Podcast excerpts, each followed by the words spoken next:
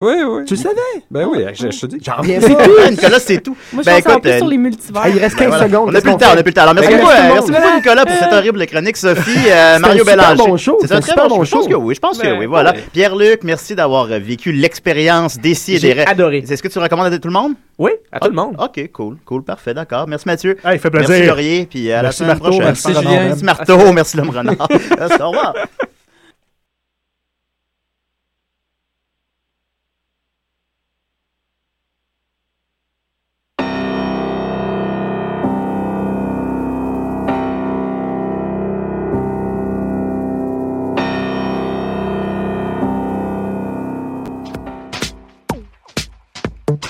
Objectif numérique, quatrième épisode intitulé Bidouillage, puisqu'aujourd'hui on va vous parler de sites qui vous permettent de bricoler ou de bidouiller des objectifs ou des accessoires pour votre appareil photo. Nous allons aussi vous expliquer différents termes en photographie et faire la distinction entre les différents types d'objectifs.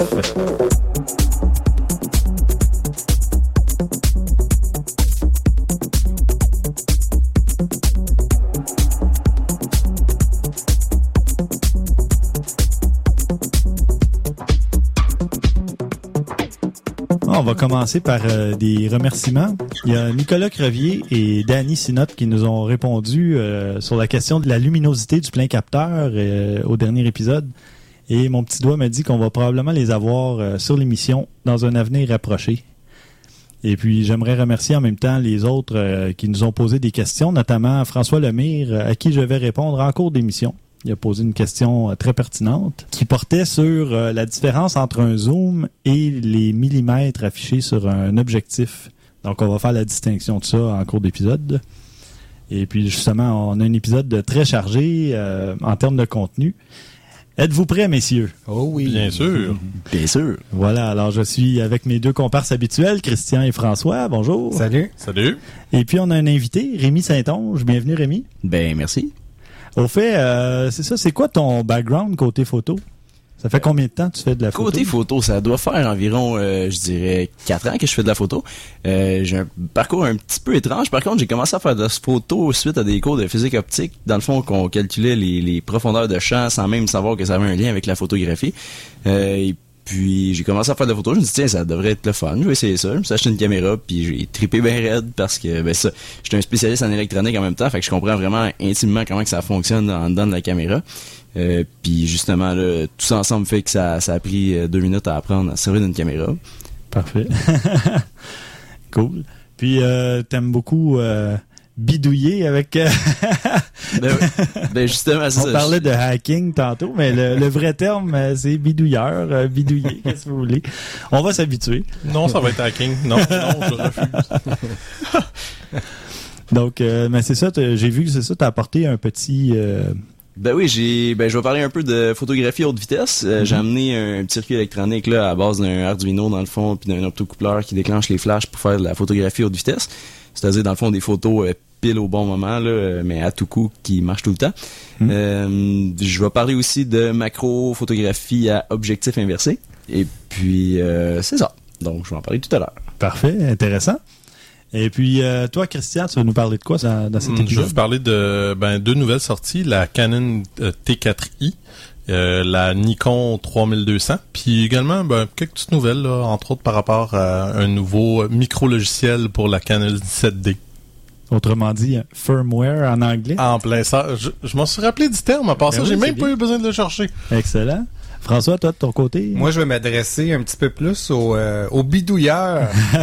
Le mot du jour, bidouilleur. Le buzzword. Oui, ceux qui ont envie de, de un petit peu comme Rémi fait euh, à tous les jours, ben il y en a sûrement qui ont envie de, de un petit peu bidouiller avec leur appareil. Il y a des sites web évidemment pour ça. Euh, c'est des sites qui viennent euh, t'aider à, à trafiquer un peu tous les objets que tu as autour de toi dans la vie qui sont électroniques, mais ils ont des sections photographie. Alors, je vous parle de deux sites en particulier. Parfait, excellent.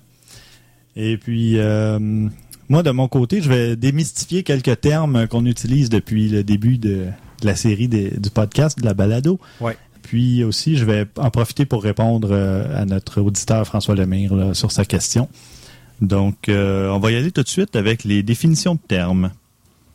Ça fait euh, quelques épisodes qu'on lance certains termes plus ou moins techniques ou de jargon. Et puis il y a des auditeurs qui nous ont fait la remarque que c'était pas nécessairement clair aux oreilles d'un néophyte. Euh, donc on va on va expliquer quelques termes euh, qui reviennent souvent pour vous aider à mieux comprendre quand on va les utiliser à nouveau. On va commencer avec le terme DSLR qui signifie Digital Single Lens Reflex. On, l'appelle aussi simplement réflexe. C'est un appareil qui possède un miroir à l'intérieur qui bascule lorsqu'on prend la photo. C'est pas nécessairement tous les appareils dont on peut changer l'objectif qui sont des appareils DSLR nécessairement. C'est important de faire la distinction. Par contre, ces appareils-là, normalement, on peut ajouter plus facilement euh, des filtres, euh, on peut mettre un flash, euh, puis ils vont avoir une, généralement, ils vont avoir une plus grande flexibilité au niveau des réglages par rapport à un appareil compact. Encore là, ça dépend des modèles, mais je parle règle générale. Euh, ensuite, euh, le terme capteur qu'on a utilisé souvent, ou sensor en anglais, il y a deux types euh, de capteurs, les capteurs CCD ou CMOS, CMOS. Donc, CMOS, l'avantage de ce type de capteur-là, c'est que ça consomme moins d'énergie, ça consomme moins de batterie, et ça offre une meilleure vitesse de lecture, ce qui est pratique pour la vidéo. Donc, euh, les appareils Canon sont équipés des capteurs CMOS, euh, si je ne m'abuse. donc, euh, c'est ça, ça résiste mieux aussi à l'éblouissement, les hautes lumières. donc, il y a une meilleure plage dynamique des lumières et de- des couleurs.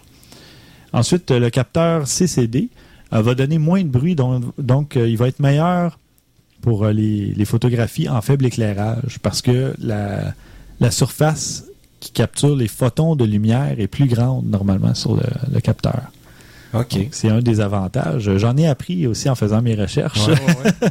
Parce que c'est rare que normalement quand on fait de la photographie, ben en fait, ça dépend de nos intérêts, mais il y a beaucoup de photographes amateurs qui vont pas s'intéresser nécessairement à, à la taille des photosites sur le capteur ou les trucs qui vont capter les photons, etc. Ça tombe dans le technique et c'est les gens justement qui ont un intérêt plus technique qui vont qui vont faire des, des recherches à ce niveau-là. Le capteur, en fait, c'est ce qui remplace. euh, c'est la surface qui enregistre la lumière. Oui, qui remplace la pellicule. dans le fond. Exactement. Oui, Donc, le, tout ce qui converge en lumière à travers la lentille s'en va sur le capteur. exactement.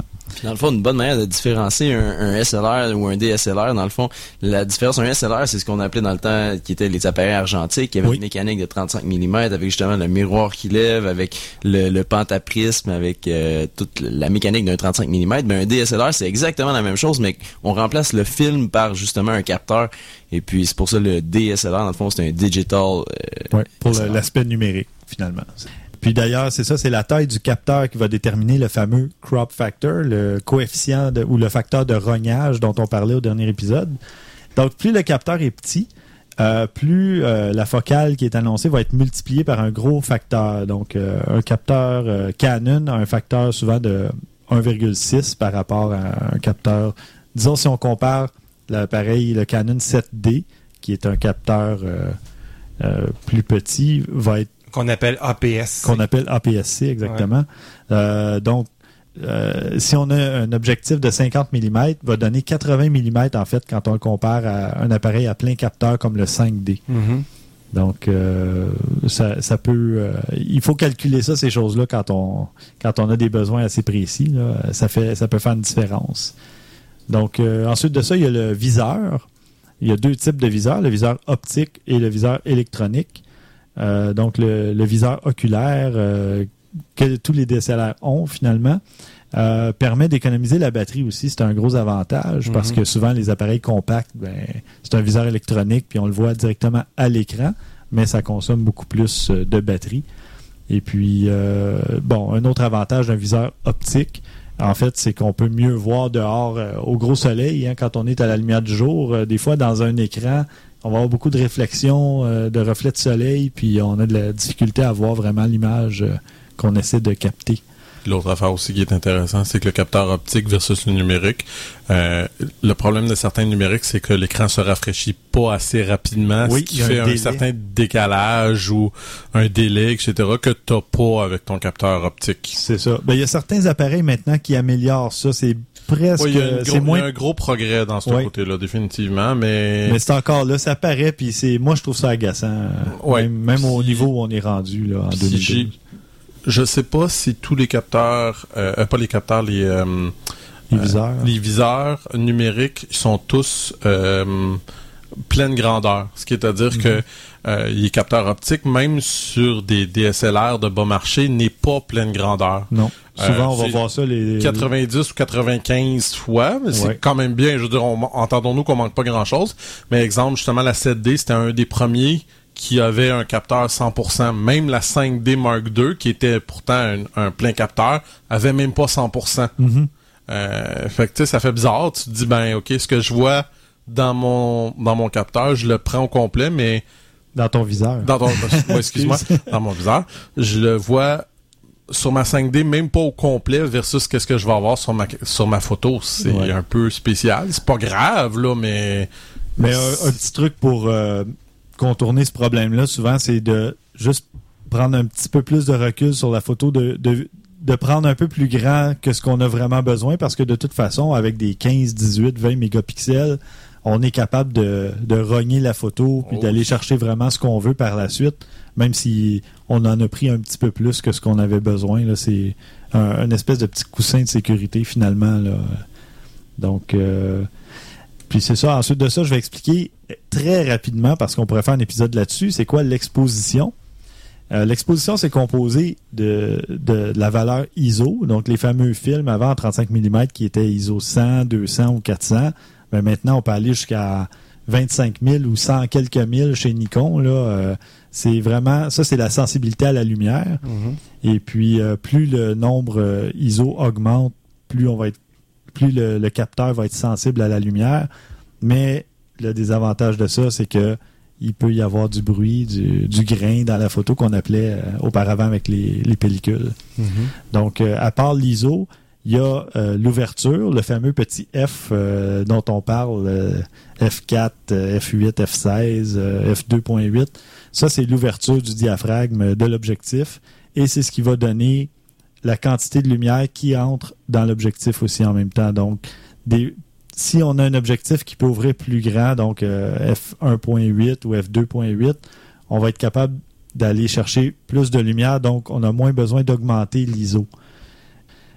Et puis finalement, il reste euh, la vitesse. Donc, euh, ce qu'on voit souvent, là, 1 sur 125, donc 1 125e de seconde, c'est souvent des fractions de seconde. Ou si euh, il y a vraiment un faible éclairage, on peut tomber en secondes, donc une seconde, deux secondes. Et puis, euh, plus le temps d'exposition est lent, plus la lumière va entrer dans l'objectif et va euh, donner une plus grande exposition. Donc, si on laisse un délai trop long, euh, l'image va être surexposée, donc va être trop claire. euh, il va on va perdre de l'information dans l'image. Et le contraire est aussi vrai. Si on- notre délai est trop court, si on met ça à un millième de seconde alors qu'on aurait besoin juste d'un centième ou même euh, un soixantième, l'image va être sous-exposée, très sombre, donc on va aussi perdre de l'information. Euh, puis là, ben, à ce moment-là, c'est difficile d'aller récupérer ça. On pourra euh, évidemment élaborer plus là, dans un autre épisode, mais au moins c'était pour expliquer qu'est-ce qui composait euh, La base. la base de l'exposition finalement. Ouais. Et d'ailleurs, euh, un des livres que j'avais recommandé, Understanding Exposure, euh, c'est vraiment le livre qui m'avait fait comprendre ce fameux triangle-là. Euh, c'est une lecture très recommandée. Pour ceux qui veulent retrouver l'information, c'était dans l'épisode 2. Donc, ensuite de ça, il y a la profondeur de champ, justement. Euh, la profondeur de champ, bon, c'est déterminé par la focale, le nombre en, millimètres sur l'objectif, si vous êtes à 50 mm ou à 105 ou peu importe. Il y a aussi l'ouverture et il y a la distance du sujet. Donc, euh, ça donne euh, la région où les sujets vont être au focus. Donc, si vous prenez une toute petite ouverture, ça aussi c'est une autre histoire. L'ouverture est inversement propor- proportionnelle au nombre. Donc, si on vous dit F1.8, c'est très ouvert. En Ouais. fait, c'est une fraction. Donc, on pourrait penser que c'est 1 sur 1.8 si on veut. Et euh, par rapport à F16, que là, on pourrait dire c'est un 16e si on veut. Bon, je dis ça vraiment pour vulgariser, là, ça donne une idée. Donc, si on prend une ouverture de F16, donc l'objectif va être très, très, très fermé, le diaphragme. Donc, on prend un F16 avec une focale de 50 mm, puis notre sujet est à 2 mètres, donc environ 6 pieds. Euh, ça va donner une profondeur de champ d'environ 1 mètre. Donc, si, si le sujet est à 2 mètres, là, la zone au focus va se trouver de 1 mètre 60 à 2 mètres 60. C'est- Je parle normalement pour un appareil, euh, disons, un, un Canon 7D, euh, Ouais. pour y aller avec la majorité euh, des gens qui sont ici. Euh, Puis si on prend exactement la même focale, donc un objectif 50 mm, disons, euh, mais avec une ouverture de f1.8, très ouvert, donc il a centré beaucoup de lumière, euh, va donner une profondeur de champ de seulement 11 cm sur euh, toujours le même appareil, le Canon 7D. Donc on voit il y a une énorme différence euh, quand on choisit l'ouverture du diaphragme là, pour la, la profondeur de champ. Donc et c'est ce qui permet souvent de donner des, des arrière-plans flous. C'est ces ce qui est recherché. C'est ce qui est quand tu fais du recherché. portrait ou que tu fais. euh, en fait, quand, quand quelqu'un décide d'acheter un, un DSLR, Mhm. c'est pour aller chercher cet effet-là. Oui. Parce que les caméras point and shoot, tu peux juste pas atteindre ça à cause de la grosseur du capteur. C'est ça. T'as pas beaucoup de marge de manœuvre euh, avec le- la fameuse ouverture. Le F, euh, des f- ça peut arriver qu'on peut jouer entre F3.5, F8 ou euh, mais encore là, c'est difficile d'aller vraiment manipuler les, les réglages là, de la façon qu'on veut pour obtenir le- un résultat similaire à celui d'un d'un DSLR. C'est vraiment le capteur qui fait toute la différence parce Oui. que, exemple, le iPhone, sa lentille est le, le 4, je crois, et f2.8. Ce qui est quand même assez impressionnant quand tu regardes ça comme ça, mais la profondeur de champ est nulle Oui. sur un téléphone. Il n'y en a aucune ou à peu près pas. Là. Ben, sur le iPhone 4S, apparemment que c'est F2 ou C'est F2.2 Mais C'est toujours le ratio entre la grandeur du capteur Oui, et justement de, l'ouverture. aussi, c'est ça. Donc, probablement que le capteur sur un, un iPhone est beaucoup, beaucoup plus petit que sur Ouais. un SLR. Ben, ouais, définitivement, Selon l'épisode précédent que j'avais dit, si ma mémoire est bonne, là, c'est, comme. C'est un. C'est même pas un quart, je pense. C'est, c'est vraiment minuscule là, par Ouais. rapport à, à ton, ton autre capteur. C'est rien de comparable. là. Mais tu peux arriver, si ton sujet est vraiment proche, à faire un petit effet d'arrière-plan flou, mais il faut que le- l'arrière-plan soit loin. tu sais. Ouais, c'est, ouais. c'est proportionnel finalement. là. Puis en fait, justement, tantôt, tu parlais du euh, crop factor. euh, euh, justement, la grosseur du capteur a justement un, lien avec ça. là. Donc, si on prend le, iPhone et puis qu'on essaie de calculer la lentille en millimètres qui est sur l'iPhone, on se rend compte que ça n'a pas du tout aucun lien avec les lentilles en millimètres qu'on est habitué de calculer sur euh, nos caméras C'est vrai, absolument. La meilleure façon pour s'habituer à calculer ces trucs-là, les, profondeurs de champ, moi je vous suggère de consulter le site euh, DOFmaster, donc dofmaster.com, et vous avez un calculateur euh, vraiment de profondeur de champ. Vous dites quel appareil vous utilisez, vous dites quelle ouverture vous voulez utiliser, la focale, tout ça, et puis à quelle distance vous vous trouvez de votre sujet, et puis euh, ça va vous donner la profondeur de champ que normalement votre appareil, euh, votre objectif vont vous donner. Et puis, euh, c'est un outil euh, très, très utile. Pas juste pour les débutants, euh, même Ouais, pour les... non, c'est ça. Quand on veut un résultat vraiment précis, là, Ouais, euh, c'est ouais. un outil à utiliser pour... euh, Ben oui, je Ah, connaissais pas, c'est Moi fantastique. non plus. Puis même, je suis sur le site en ce moment. Puis il y a même une application pour iPhone et euh, Android. Pas que je suis vraiment Ah, ben, surpris. là. merveilleux. Ça peut être Je intéressant. vais la ça, télécharger, avec. je ne l'avais pas. Moi non plus. Il y en a aussi une pour Palm OS. Ah bon, euh, Palm quoi? pour celui qui, pour celui qui utilise encore un Palm. OK. Donc, euh, bon, ben, finalement, ben, pour euh, cet épisode-ci, le dernier terme euh, dont, dont je voulais donner la définition, en fait, je vais laisser l'honneur à François, notre caméraman, euh, de définir c'est quoi la balance des blancs Ouais. ou le white balance. Ben, la balance des blancs, en fait, euh, c'est ce que c'est sur quoi la caméra va se baser pour établir le reste des couleurs dans l'image. Quand on est en mode automatique, c'est pas compliqué, ça se fait tout seul. Euh, il va trouver une partie blanche dans l'image, il va se fier, là-dessus. Si on décide de, l'ajouter nous-mêmes, personnellement, manuellement, euh, il y a des caméras qui permettent de faire le setting, euh, le paramétrage du, blanc manuellement. Bon, là, je j'entrerai pas dans les détails, mais il y a une échelle de, de degrés Kelvin. Ça, c'est, par exemple, une lumière intérieure qui est pas euh, compact, mais disons les bonnes, des bonnes vieilles ampoules, c'est 3000, environ 3000 degrés Kelvin. Donc, si je veux prendre une photo à l'intérieur, pas en mode automatique, je pourrais choisir euh, la petite ampoule dans mon setting de white balance ou de de- d'y aller manuellement puis de le setter à peu près à 2800 degrés Kelvin, 3000. Ça, ça joue autour de ça. Euh, Donc, euh, le- la balance des blancs, c'est ça en gros. C'est de pouvoir donner une valeur soi-même ou de laisser la caméra décider euh, comment euh, ajuster les couleurs sur une photo. Puis évidemment, il y a, pour ceux qui utilisent ces logiciels-là, les logiciels comme Lightroom et Aperture permettent, surtout si Ah, on... ça, c'est magnifique. Ouais, ouais. Ça, c'est magnifique parce que si tu te trompes un peu ou que la caméra elle-même a mal analysé parce que tu prends une photo, disons, à Oui, l'intérieur, puis il y a la lumière extérieure qui rentre, ça mélange un peu la caméra. Il y a la lumière extérieure en degrés Kelvin, c'est plus élevé, donc on tombe dans les couleurs bleues, Mhm. dans les couleurs plus froides. Euh, ben, avec le logiciel, on peut aller ajuster ça. Surtout si on, on shoot en RAW, qui donne beaucoup plus de latitude pour faire des corrections, pas juste euh, en couleur, mais en toutes sortes d'autres niveaux. Mhm. Euh, ben, c'est parfait. Mais surtout pour euh, la balance des blancs, justement, le format RAW permet d'aller vraiment ajuster ça Ah, ouais, euh, ouais. Ça de façon... sauvé, euh, je sais on pas s'en combien sert. de photos, Ah, ça. oui. Incroyable. Ouais, puis on s'en sert pour donner un look aussi, là, carrément Aussi. aux photos. là. Instagram, c'est plein de ça. là. Ben oui, carrément. c'est malade comment ils utilisent ça. Donc, pour le segment suivant, François va faire la distinction entre les différents types d'objectifs. Oui, parce que on, on entend souvent parler de grand angle, de téléobjectif, de zoom, de, de macro, de lentille fixe. Bon, je vais essayer de démystifier ça parce que c'est... En fait, je vais le démystifier en termes de millimètres. Mhm. Comme ça, ça va, on va bien pouvoir faire la différence euh, d'un terme, d'une lentille, d'un, d'un objectif à l'autre, finalement. Parfait. OK, si on commence avec les lentilles qu'on voit le plus large possible, ça se trouve à être des fisheye. Fisheye, ça va se trouver entre, disons, sur un capteur plein format, 8 mm à 12 mm, disons, quelque chose comme ça. Euh, ça, ça permet vraiment de voir ultra large, ça déforme carrément une photo, euh, mais euh, on peut aller chercher des effets avec ça assez particuliers. Il faut faire attention aux édifices.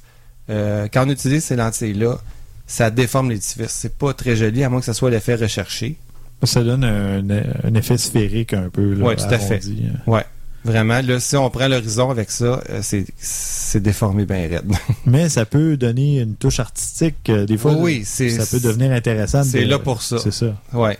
Euh, essayez pas de faire du portrait avec ces, ces, ces- ces lentilles-là, ces objectifs-là. Pas avec votre conjointe, en tout cas. Oui, boy, non, elle aimerait pas bien bien ça. Plein Euh, de courbes. Euh, si on continue dans l'évolution, on s'en va dans les lentilles grand angle. Euh, ces lentilles-là, on va se situer entre, disons, 15 mm, 16 mm jusqu'à 28 mm, quelque chose comme ça. Euh, ça va nous donner euh, une, une moindre distorsion euh, de ce qu'on veut prendre. Ça va permettre de faire de la belle photo à l'intérieur des maisons aussi, dans des pièces assez petites. Euh, ça distorsionne un tout petit peu, mais il faut, faut vraiment le voir. Mhm. Euh, après ça, on tombe dans des focales, bon, 35, 50 mm. Ça, 50 mm, c'est ce qui se rapproche le plus de ce que l'œil humain voit dans la vraie vie. Il y a un paquet de photographes qui ont décidé de se coller une lentille 50 mm puis de vivre avec. OK. Puis, quand on regarde des livres de photos, des photographes reconnus, souvent ils utilisent cette lentille-là, cet objectif-là pour faire des portraits. C'est les, les lentilles, les, les objectifs de portrait sont souvent euh, des 50 mm, des 80 mm dans ces dans ces coins-là. Pourquoi? Parce que c'est ce que l'œil humain voit. C'est aussi simple que ça. Mhm. Euh, ensuite, on tombe dans les lentilles zoom. Bon, eux, l'avantage des lentilles zoom, c'est qu'on peut passer de 16, 17 mm à 2, 300, 400. Bon, il y en a de toutes les marques, toutes les sortes. Ça, ça donne vraiment une plage euh, pour travailler. C'est des lentilles parfaites pour voyager. Euh, avec ça, tu amènes juste ta lentille, une lentille, puis tu peux faire à peu près tout ce que tu as à faire. Ça, c'est ce qu'on appelle une zoom. Mais il y a un compromis quand on fait ça, je pense. Hein? Si tu prends une plage trop étendue, tu peux avoir une espèce de distorsion de l'image, je pense, dans les deux Ouais. extrêmes. Ben, ça dépend de la Techniquement, qualité. Ça dépend Ouais, de la qualité ça. de, ta- Ouais. de ton objectif. Ouais, c'est Si tu le payes euh, 3000 dollars, même si c'est une grande Ouais. plage, il va bien sortir. Dans ce cas, si on le paye euh, 100 Ouais. dollars, ça va être euh, différent. Ouais, tout à fait. Puis c'est, ouais, Tout comme tu as les ouvertures variables aussi qui peuvent jouer dans ton, ou ce que ton, ce que, comme je disais, la, la 2405 a une ouverture fixe de 4. Ce qui est à dire que à 24 ou à 105, tu peux avoir le 4.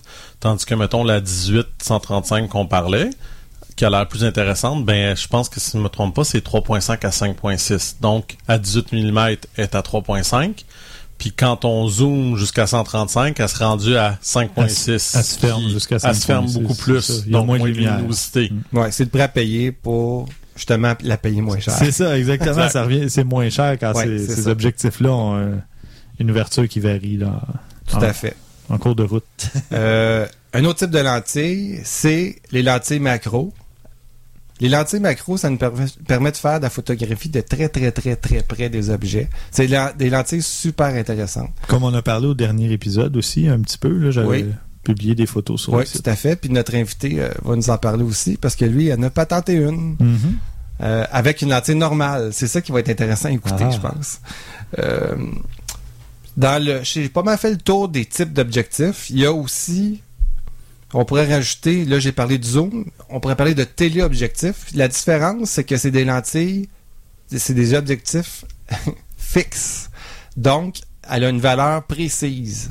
Euh, au lieu de faire 16 à 200-300 mm, elle va faire 400 mm, elle va faire 300 mm. C'est des lentilles, c'est des objectifs fixes. Euh, de cette façon-là, on peut gagner en luminosité. Il y a moins d'éléments euh, à l'intérieur de l'objectif. Il y a moins de verre. Mhm. Et c'est ce qui fait que la lumière va entrer plus facilement. Donc, c'est carrément un, un principe physique. là. Bon, il y a d'autres types d'objectifs qui sont plus avancés. Lens Baby, euh, Tilt Shift. Ça, c'est des lentilles qui vont permettre de, de, de défocuser euh, par Ah. rapport au capteur. Le tilt shift, j'avais dit le fameux buzzword la dernière, il y a un épisode ou deux, là, c'est le décentrement à bascule. Ah oui, c'est ça. Oh. C'est pas un terme qu'on utilise Exactement. souvent. Euh, non, Bon. non, non. C'est des, des objectifs très, très euh, recherchés pour ceux qui veulent donner un look différent. Bon, Mhm. Instagram euh, utilise cette technique-là par software. Mais le vrai décentrement à bascule, ça donne des aspects de maquette, hein, souvent Ouais, la photo qui est prise. C'est ça qui est recherché Ouais. souvent avec cet effet-là. Euh, un autre, euh, un autre euh, but recherché de ces objectifs-là, c'est de redresser les perspectives. Par exemple, on parlait tantôt de building, Mhm. de, de- de- que ça pouvait déformer, ben avec ces lentilles-là, euh, on peut redresser la ligne de fuite pour pas que ça ait de l'air déformé. C'est ça, un objectif de peut-être euh, un édifice de trois ou quatre étages va moins s'en aller en rétrécissant vers le haut. là, C'est ça. Bon. Mais ça coûte Là, cher. ces objectifs-là, Ça oui, coûte ça, extrêmement c'est jamais en bas de 2000 cher. dollars. Ah ouais, Euh, c'est, c'est d'un- J'avais déjà été intéressé par ça, puis quand j'ai vu le prix, j'ai fait jamais de la vie. Le meilleur truc pour pas que ça coûte trop cher, c'est de trouver un building de l'autre côté de la rue et de monter quelques étages pour Ah, le prendre en hauteur. Ouais, c'est une théorie. C'est un autre truc. Ça fait pas mal le tour euh, des types d'objectifs qui existent sur le marché. Bon, parfait. Au moins, ça va démystifier la chose euh, pour bien des auditeurs. On va maintenant euh, répondre à, à la question de François Lemire. Euh, sa question, en fait, il me demandait c'était quoi la différence entre un zoom et les millimètres qu'on voit sur un objectif. Donc, pourquoi un zoom 4x ou pourquoi un objectif euh, 70-200 ou qu'est-ce qui fait la- la distinction entre les deux? C'est une très bonne question. Oui, oui. Ben, euh, c'est ça. Tout d'abord, il faut, bon, il faut savoir qu'il existe des zooms optiques et des zooms numériques. Et que tout le monde tout le monde connaît ici les zooms numériques et euh, je conseille à qui que ce soit de ne jamais, autant que possible, utiliser un zoom numérique parce que tout ce que ça fait, c'est agrandir l'image qui est prise à- par l'appareil. Et ça, on peut le faire avec n'importe quel logiciel par la suite. Là. Donc, Et la dégrader aussi. et la dégrader en qualité. Donc, on augmente la taille des pixels plutôt que de vraiment se rapprocher du sujet. En réalité, on rogne l'image carrément. Oui, exactement, mais au niveau de l'appareil, donc c'est mieux de le faire soi-même manuellement dans un logiciel que de laisser l'appareil le faire à notre place. Donc, quand vous arrivez au bout de votre zoom optique, vous arrêtez là et c'est le plus près que vous allez vous rapprocher. Vous ferez le reste sur l'ordinateur par la suite. Ça va donner un meilleur résultat. Donc, euh, c'était mon premier conseil. Il y a quand même une. Il y a quand même une chose qui est pratique de faire avec un zoom numérique sur une caméra. Mhm. Je m'en suis servi à une coupe d'occasion. C'est de faire, c'est de, de s'en servir comme jumelle. Ah. Donc, tu prends ta photo. tu zoomes en masse dedans, puis tu peux aller vraiment chercher des détails. Tu sais, si t'es pas capable de lire un truc sur un, un édifice un peu plus loin, t'es pas capable de voir le nom, ben avec le zoom numérique, ça va être un peu flou, mais tu vas être capable de lire. tu sais. OK. Donc je m'en suis servi souvent comme jumelle. OK. Tu sais, ou d'aller chercher des détails comme ça. Évidemment, pas pour euh, travailler sur la photo après chez moi, c'était vraiment sur le coup. là, Ouais, ouais, ouais. OK. Ça, ça peut être pratique. Le reste, t'as bien raison. Faites pas ça. Bon. Et finalement, ben, les fameux zooms, que ce soit 2X, 4X, 5X ou 20X, ça donne presque pas d'informations quant à la focale qui va être utilisée ou même à la puissance de l'objectif. Parce qu'on pourrait avoir un zoom 3X avec une focale 17 à 50 mm, puis on pourrait en avoir un 3X avec une 70-200. Là, j'arrondis les chiffres pour donner un exemple. Mais ça reste un zoom 3X, mais la focale est complètement différente.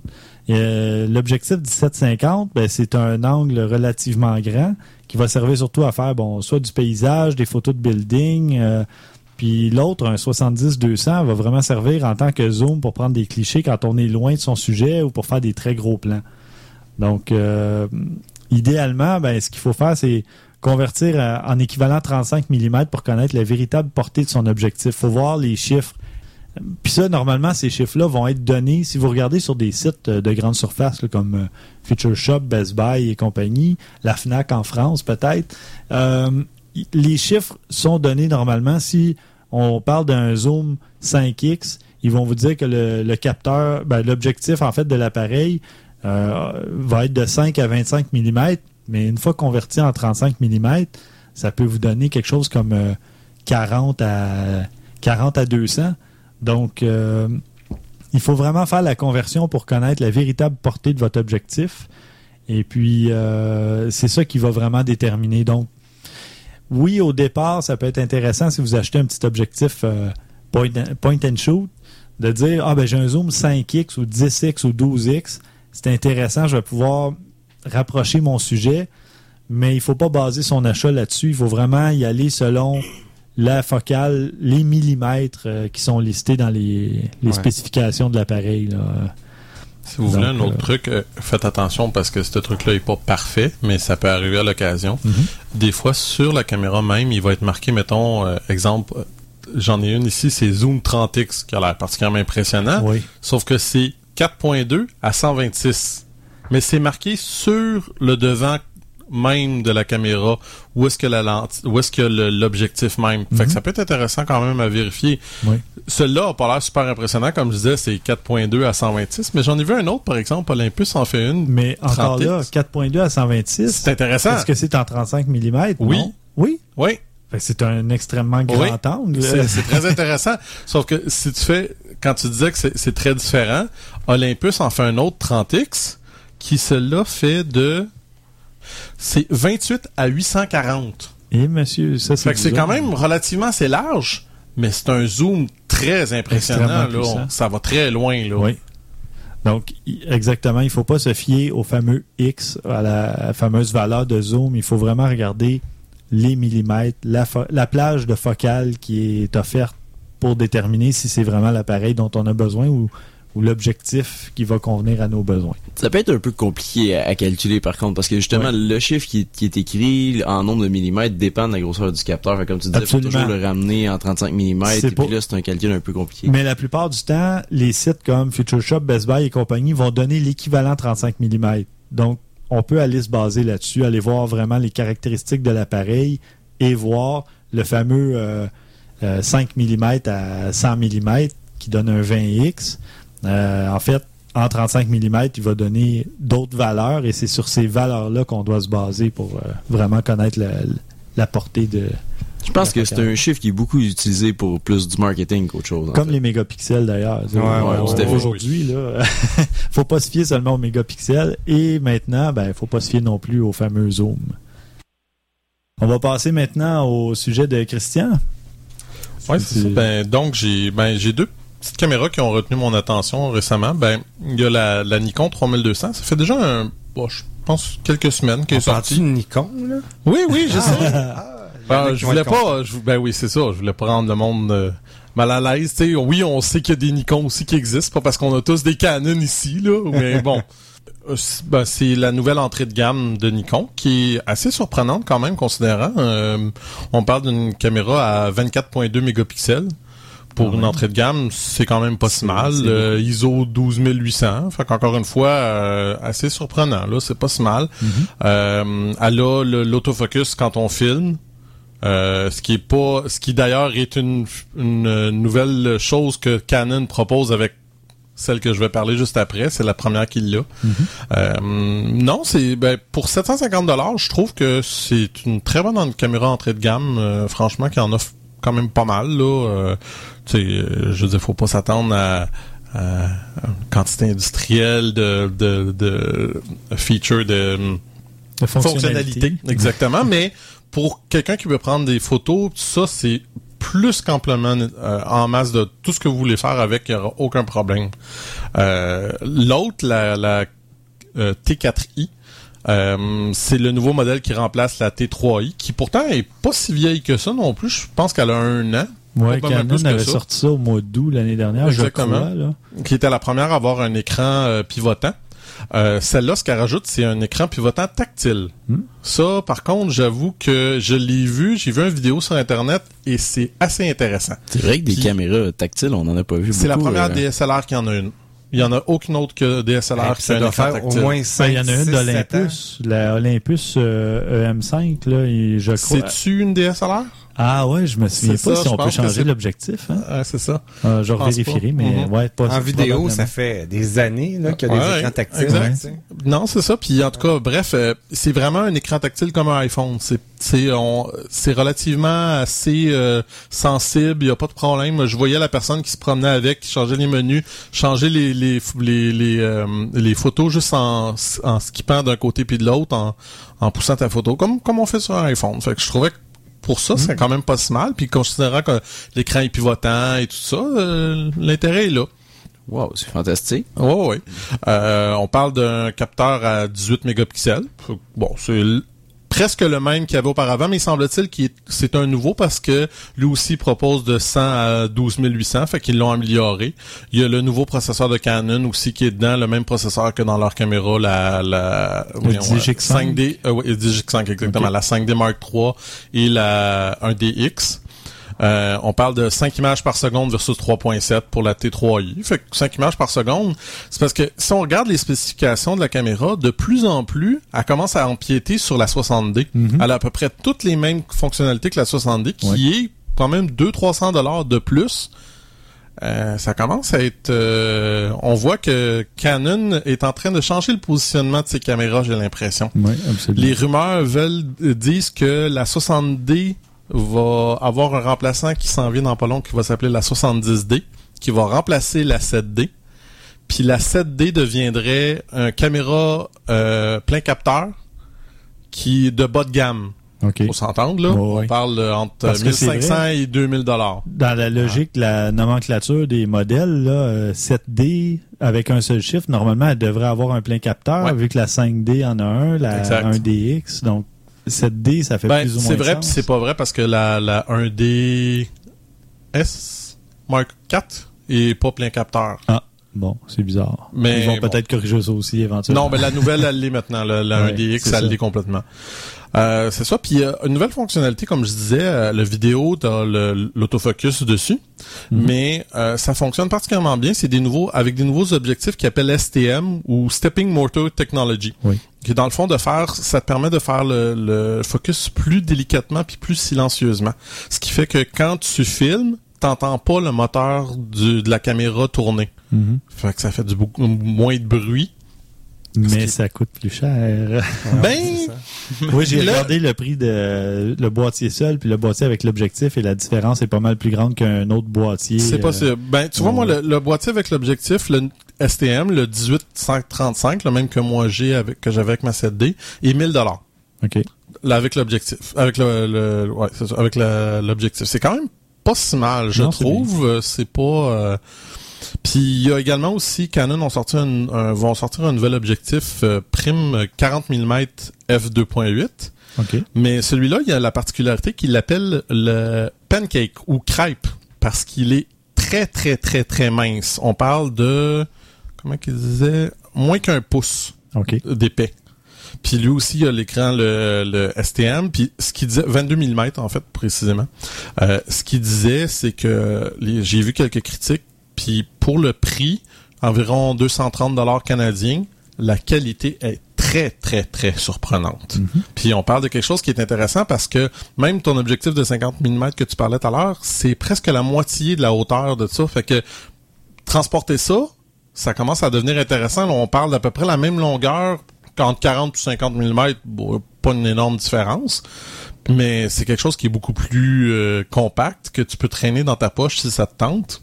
C'est à peine si ça dépasse l'espèce de nez de la caméra ou qu'il y a le flash, là. Je vais être bien Ben oui. franc, là. C'est pas très beau, par exemple. Non, ça, hein, ça fait, fait ça, bizarre, ça hein. fait étrange parce que ça ressemble plus aux, aux objectifs que sur une nouvelle caméra 4 tiers, qui Mhm. sont très, très minces. Fait que sur une- plus ta caméra est grosse, quand t'as ça, ça Sur fait un 7D, peu étrange. Sur une justement. 7D, là, avec la, la, la battery grip, la, euh, la, la grosse euh, La chose, poignée, la euh, poignée pour la batterie de ouais. plus, là, ça commence à faire petit. Mhm. C'est... En effet.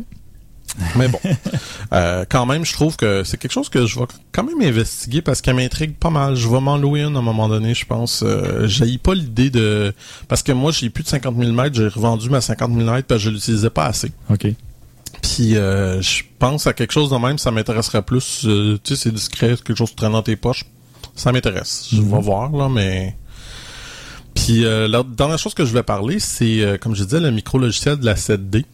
Euh, ils vont sortir une version 2. Ça, c'est intéressant.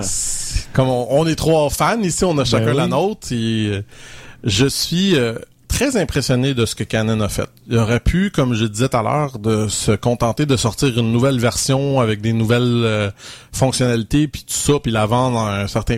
Ben non, ils ont décidé de sortir son nouveau micro-logiciel. Dans les choses que ça fait de plus... Ça va être gratuit, ça? Oui, En plus. En mais- plus. Ouais. Qu'est-ce que ça fait? Qu'est-ce Qu'est-ce que ça fait? on passe les... Quand on prend des photos en mode rafale, on a quand même une limite. La la caméra, oui, elle en prend 8 à la seconde, sauf qu'on a une limite de 15 total. Après un bout de temps, ben là, le, le, le buffer, le, le tampon se remplit, puis il faut attendre qu'il se vide avant de pouvoir continuer.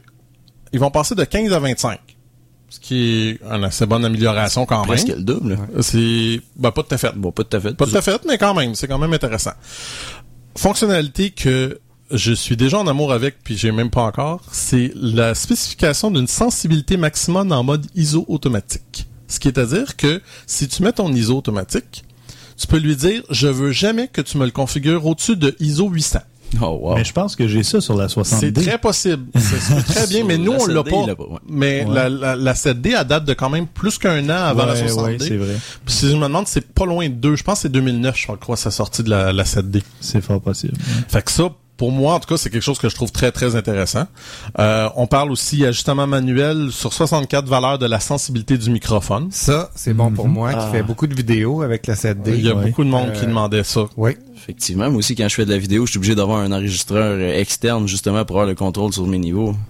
Ouais, ouais, ouais, ouais. Il parlait aussi enregistrement du son avec un échantillonnage de 64, euh, euh, 16 bits 48 kHz. Euh, personnalisation du nom de fichier. Bon, c'est pas la fin du monde, mais c'est le genre d'affaire Intéressant. que tant qu'à l'avoir. On sont- va l'utiliser. Exactement. Euh, précision de la zone géographique. Attribution d'une note de 1 à 5 aux photos. Au lieu de les faire dans Aperture ou dans Lightroom, on les fait directement dans la caméra. Fait que déjà, Oh, tu regardes, wow. tu peux les coter immédiatement. Non, c'est bien ça, c'est parce que intéressant. qui Ouais. le fait après prend ses 200 photos, il les passe une page J'ai pour donner commencé une à le faire là. parce que ça me permet de. Moi, ce que je fais maintenant, c'est je mets mes cotes sur mes photos. Je dis, mettons, une photo que j'aime, j'y mets 3. Une photo que j'aime beaucoup, j'y mets 4. Une photo que je sais que je veux, je mets 5. Ouais. Puis après ça, je dis, donne-moi juste celles qui sont 3 et plus, ou celles qui sont 4 et ou celles qui sont 5. Pour Ça me permet de réduire. déterminer ton Puis diaporama. après, que tu vas ce que je fais, ben, dans Aperture, tu peux dire, ben, donne-moi toutes celles qui ont pas de cote, puis j'ai flush. Mhm. Fait que de même, c'est ma façon de travailler. Il y en a qui fonctionnent d'autres façons. Moi, c'est la même. Moi, je fais pareil. C'est ça. Ouais, génial. Puis euh, redimensionnement sans cadrage des JPEG en mode lecture. Euh, Qu'est-ce qu'il y a d'autre aussi? Il y a un nouveau euh, un, un- un ajout GPS qu'on peut s'acheter maintenant que tu mets sur ce qu'appelle le hot shoe au-dessus le- l'endroit où qu'on met le, le, le flash qui te permet d'avoir de la géolocalisation, ce qui est à dire que si tu prends une photo, ben ça te donne toutes les données où est-ce que tu es avec le GPS, La ben longitude, ça la latitude. Exactement. Ça va permettre le- de, de l'utiliser là-dessus. Puis il parle aussi accélération de la navigation dans les images zoomées en mode lecture. Euh, en tout cas, tu sais, ils, ils ont quand même travaillé pas mal, j'ai l'impression, sur leur affaire. Puis tout ça, ben, ça va être comme disait, euh, ça va être gratuit. Puis il devrait être disponible en nous. Fait que dans à peu près deux mois. Youpi! Oui, j'ai très hâte. très, très hâte. Hey, moi, j'avais une question sur. euh, tantôt, tu parlais des objectifs STM, les Stepper Motor. Ouais. Tout à l'heure, tu, ben, ça, tu parlais des Stepper Motor Technology. Euh, je me demandais, dans le fond, c'est des nouvelles lentilles qui vont contenir des moteurs Stepper à l'intérieur. Est-ce qu'ils vont être compatibles avec les anciennes caméras comme la, la CD ou c'est une nouvelle gamme de lentilles que Canon sort qui sont pas rétro-compatibles? Ils sont rétrocompatibles, à ce que j'ai cru voir. Euh, honnêtement, moi, ce que je lisais, euh, parce qu'il y a deux sortes de moteurs, t'as les USM puis t'as ça.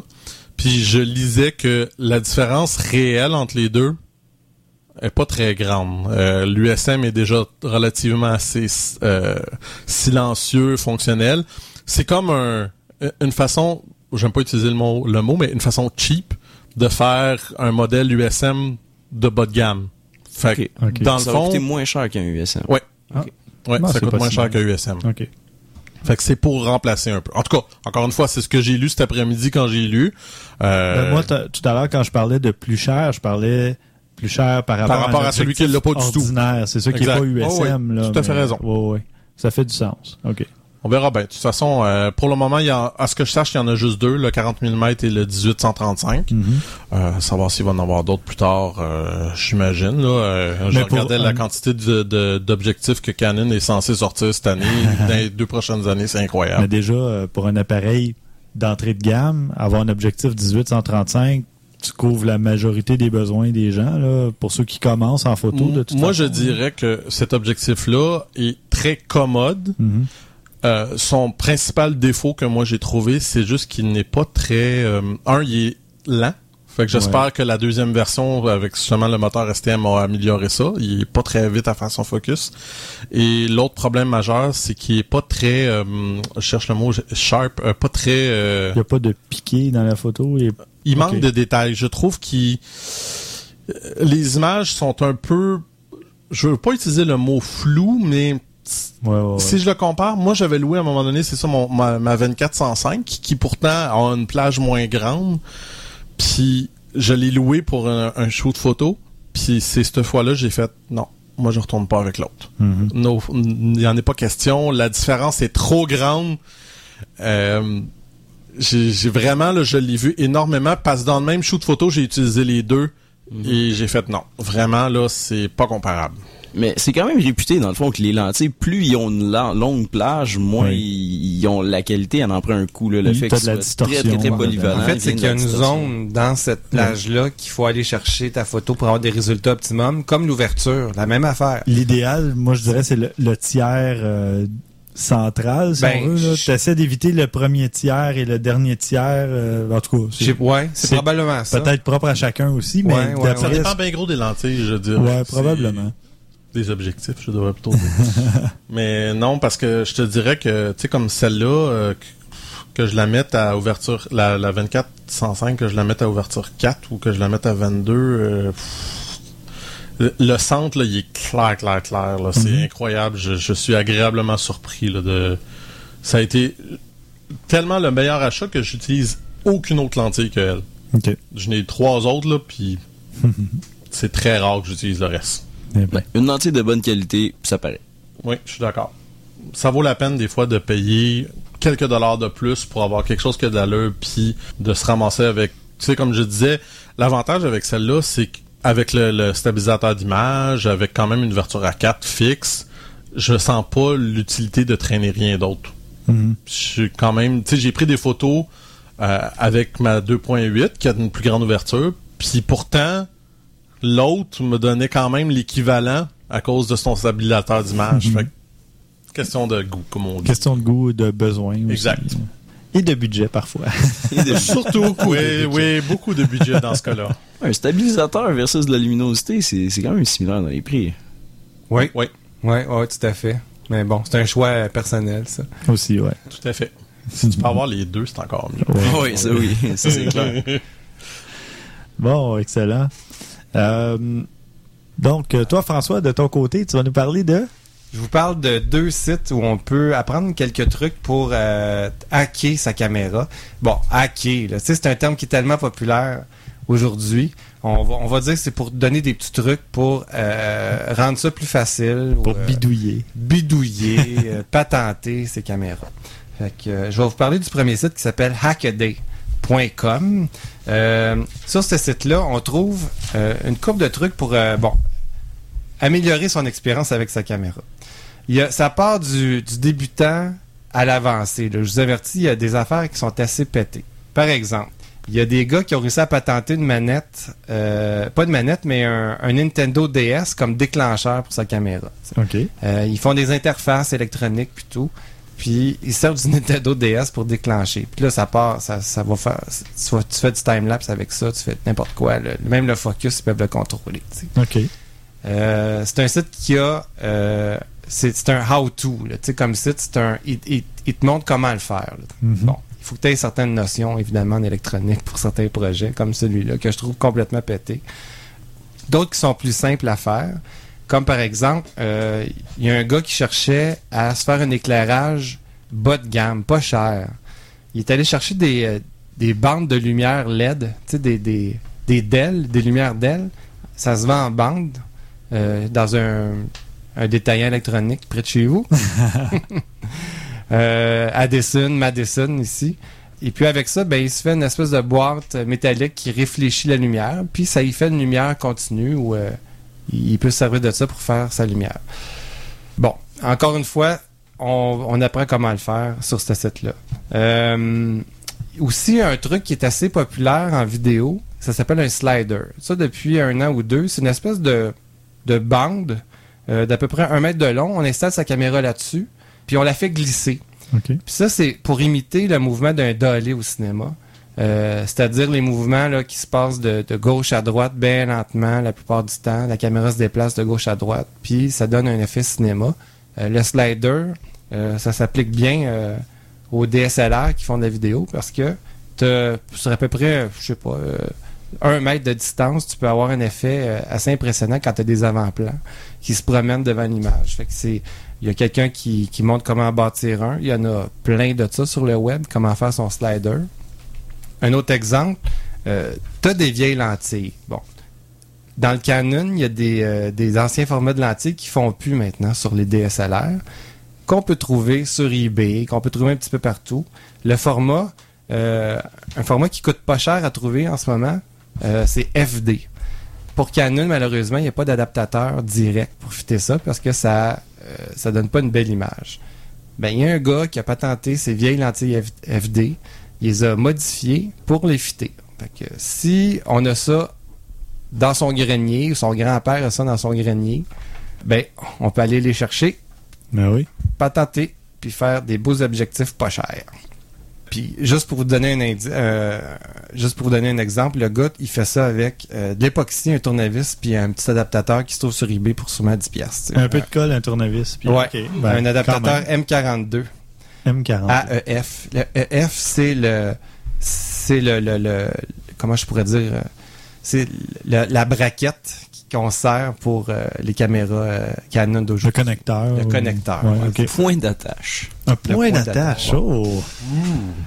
Ça, ce premier site-là, c'est vraiment une communauté de gens là, tu sais, qui, qui se relancent. Il y a vraiment des ingénieurs, des patenteux là-dedans. Puis euh, on voit souvent les mêmes noms revenir. C'est un peu comme un blog que tout le monde participe. Mhm.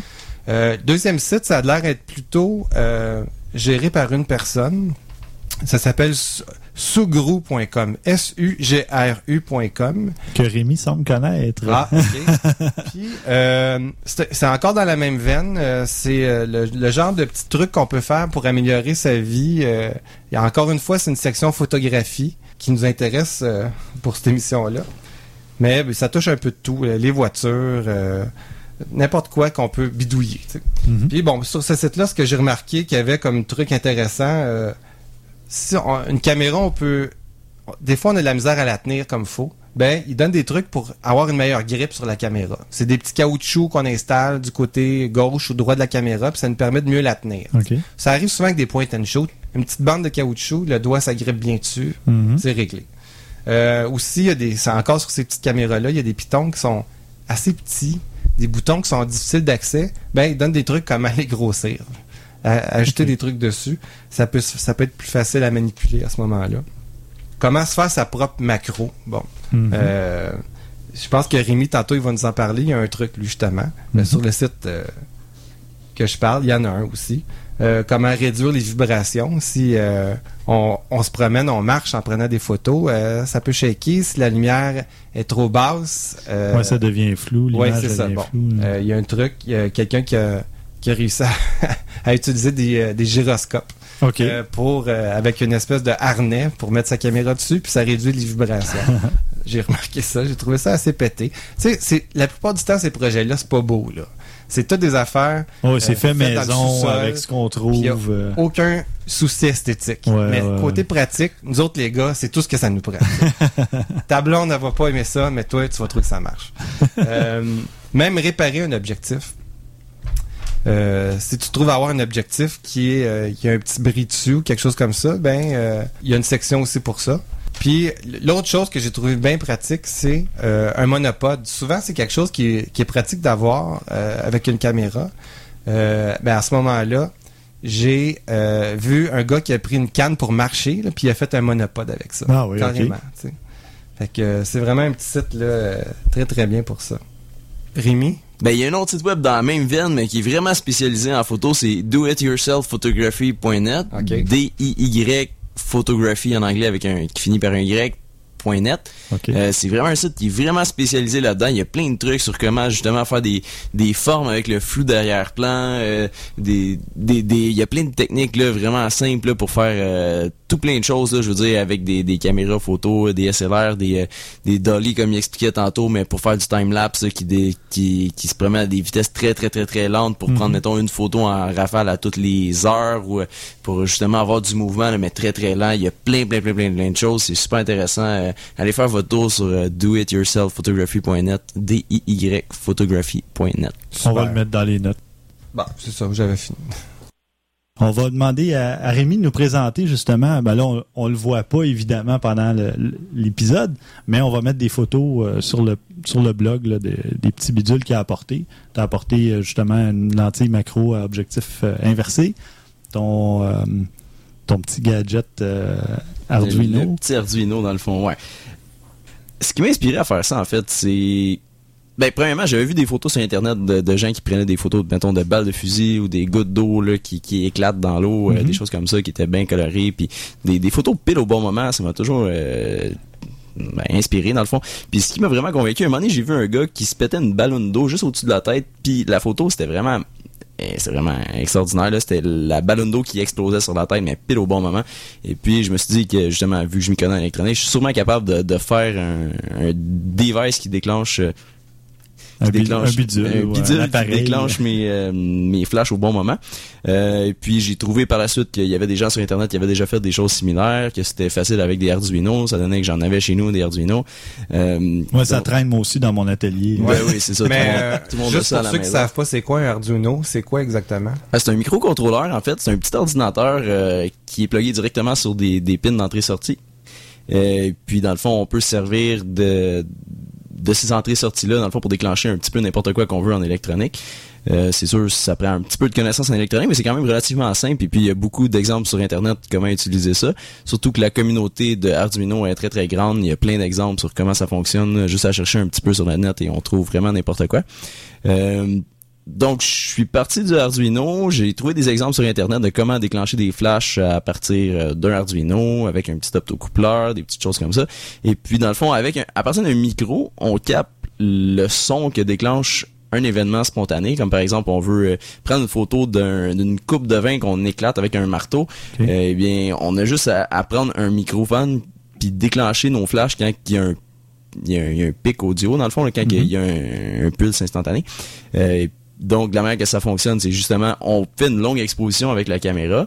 On commence par mettre, mettons, une exposition de 5 secondes, puis on est dans le noir complètement. Donc, il y a juste un flash qui se déclenche. C'est pas la caméra qui se déclenche au complet, OK. pile au bon moment, parce que la caméra est lente à répondre.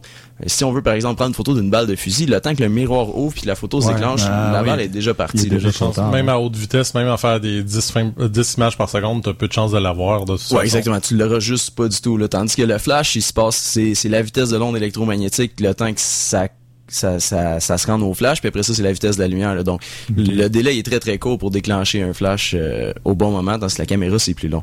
C'est pour ça qu'on fait une longue exposition, puis qu'on déclenche les flashs euh, pile au bon moment. OK. C'est bien, c'est intéressant.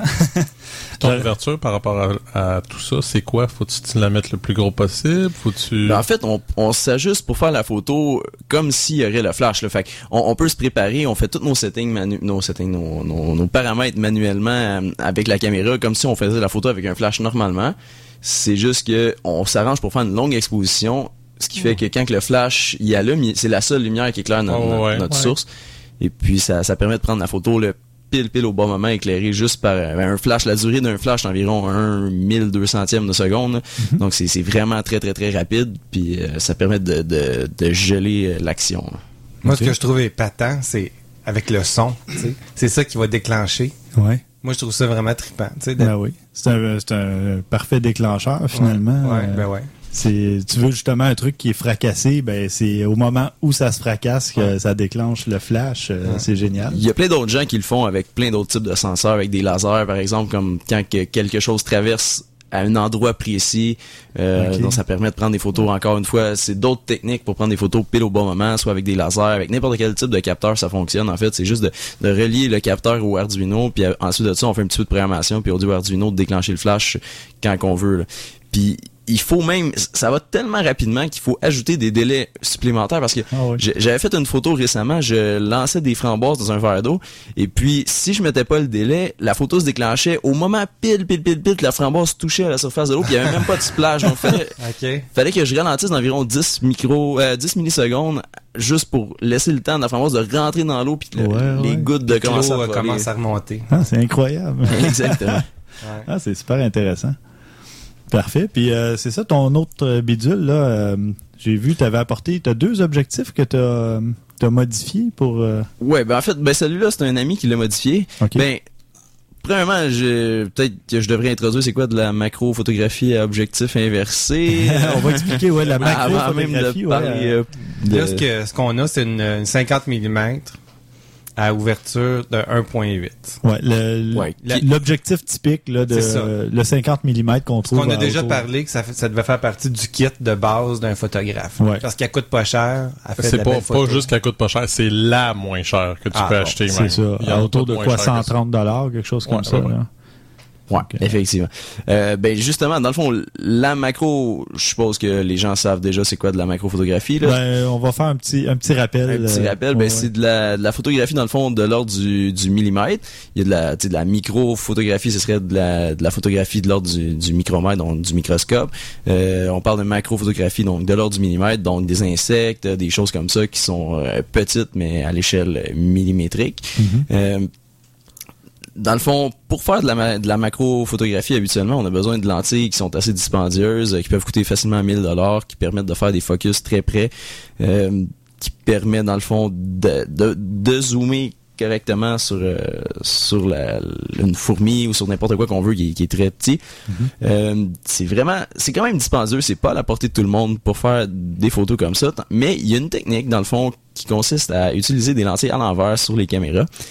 Euh, Il y a plein de techniques de le faire. Il y a des gens qui le font en tenant la, la lentille eux-mêmes dans les mains directement. Il y en a d'autres qui achètent des, des espèces d'adapteurs qui se vissent euh, sur le, le- où ce qu'on met les filtres habituellement. tubes?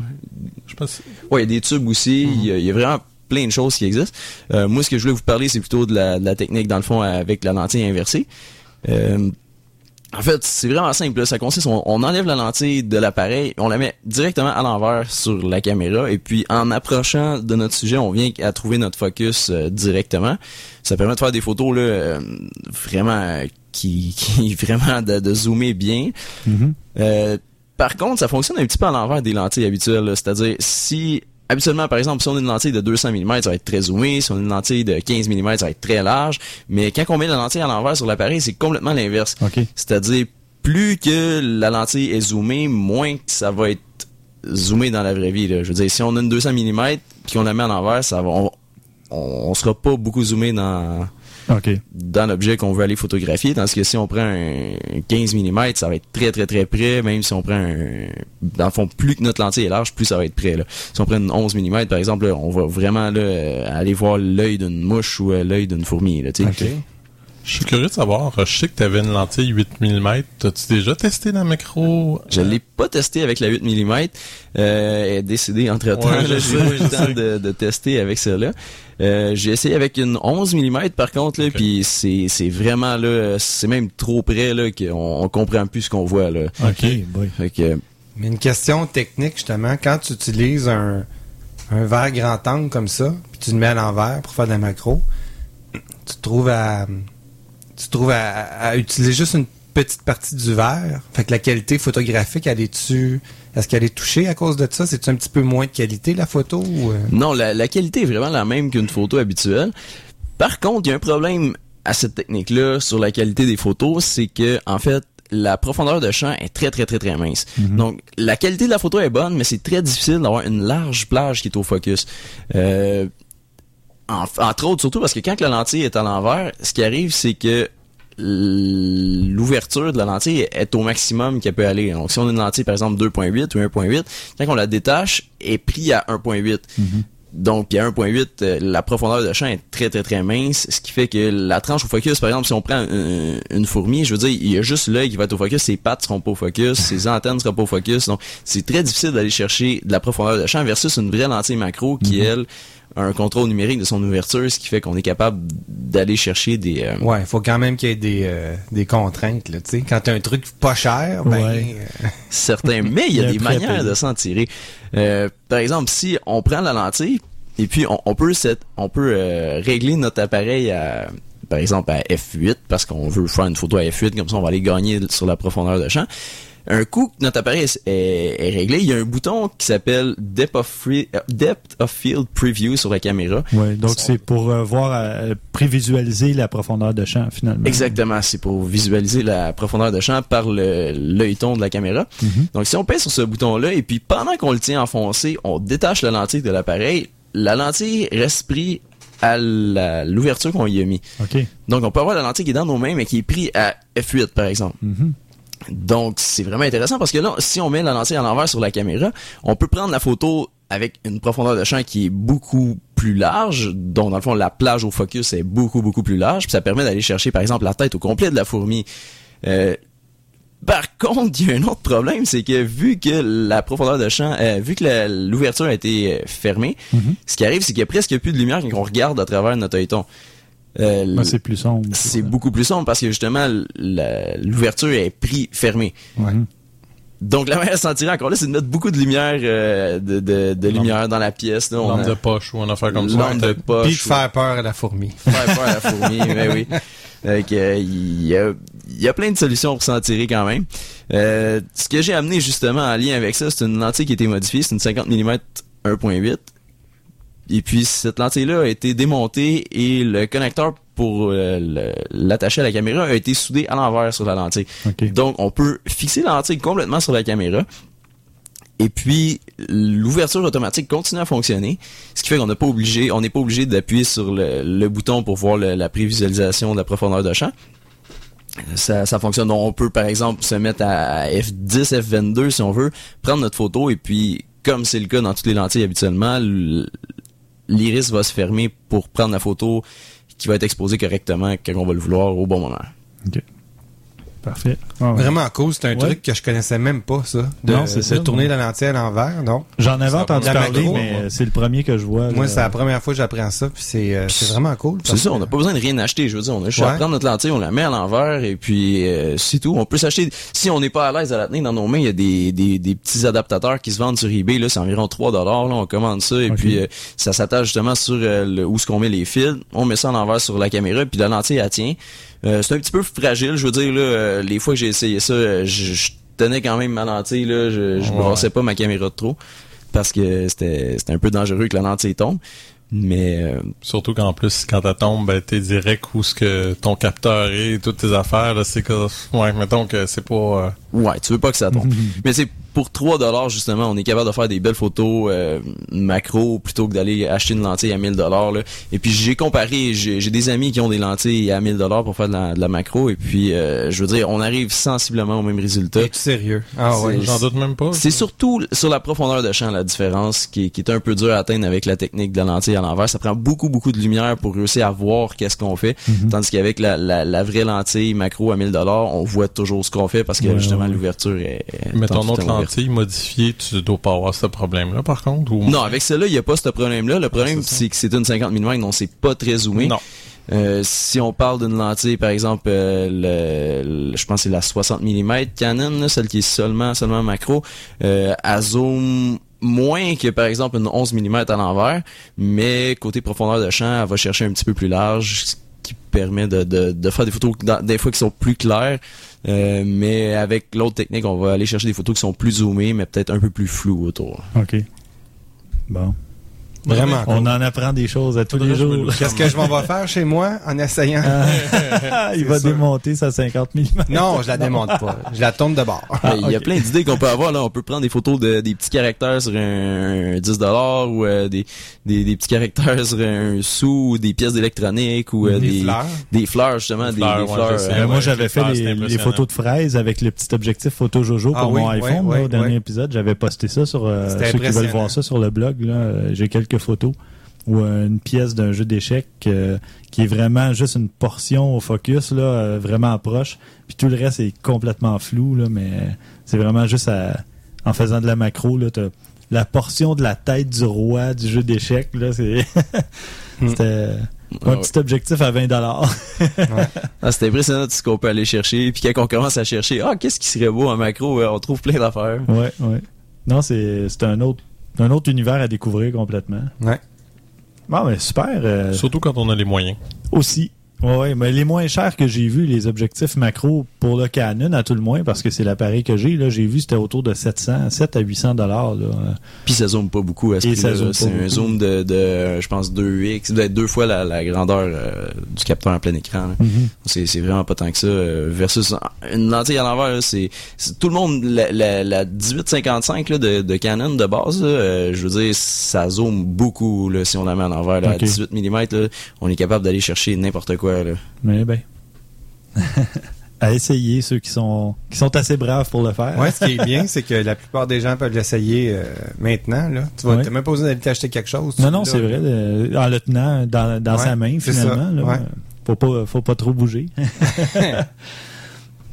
bon, alors, euh, merci Rémi pour ta présence. Ça Euh, fait plaisir. Et où est-ce qu'on peut te trouver sur les internets? Euh, j'ai un photoblog sur Tumblr, Rémi Saintonge, toutcollé.tumblr.com. Euh, c'est mon photoblog. Euh, vous pouvez me laisser des commentaires si jamais ça vous intéresse ou quoi que ce soit. Je mets un petit peu de n'importe quoi, donc euh, c'est ça. Parfait. Est-ce que tu es sur euh, Twitter ou Google Mm, Plus non. ou- Non? Rien. Facebook. Ah, un Sur autre. Facebook. Google quoi? Ah, ah, euh, Google quoi, ouais. non, mais il y a beaucoup de photographes sur Google Il Plus. y a énormément de photographes. Puis pour les photos, euh, Google Plus est beaucoup, beaucoup, beaucoup mieux que Facebook. Oui, absolument. Donc, euh, ben, encore une fois, merci de ta présence. Ben, c'était un plaisir, c'était bien agréable. Merci, messieurs. Ça a été très agréable, justement. Yes. Tout à fait. Comme d'habitude. Donc, euh, à la prochaine. À la prochaine.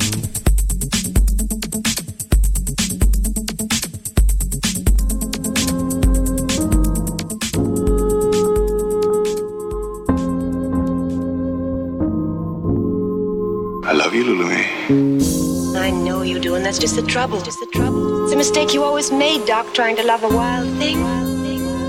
You mustn't give your heart to thing. Wild thing. Wild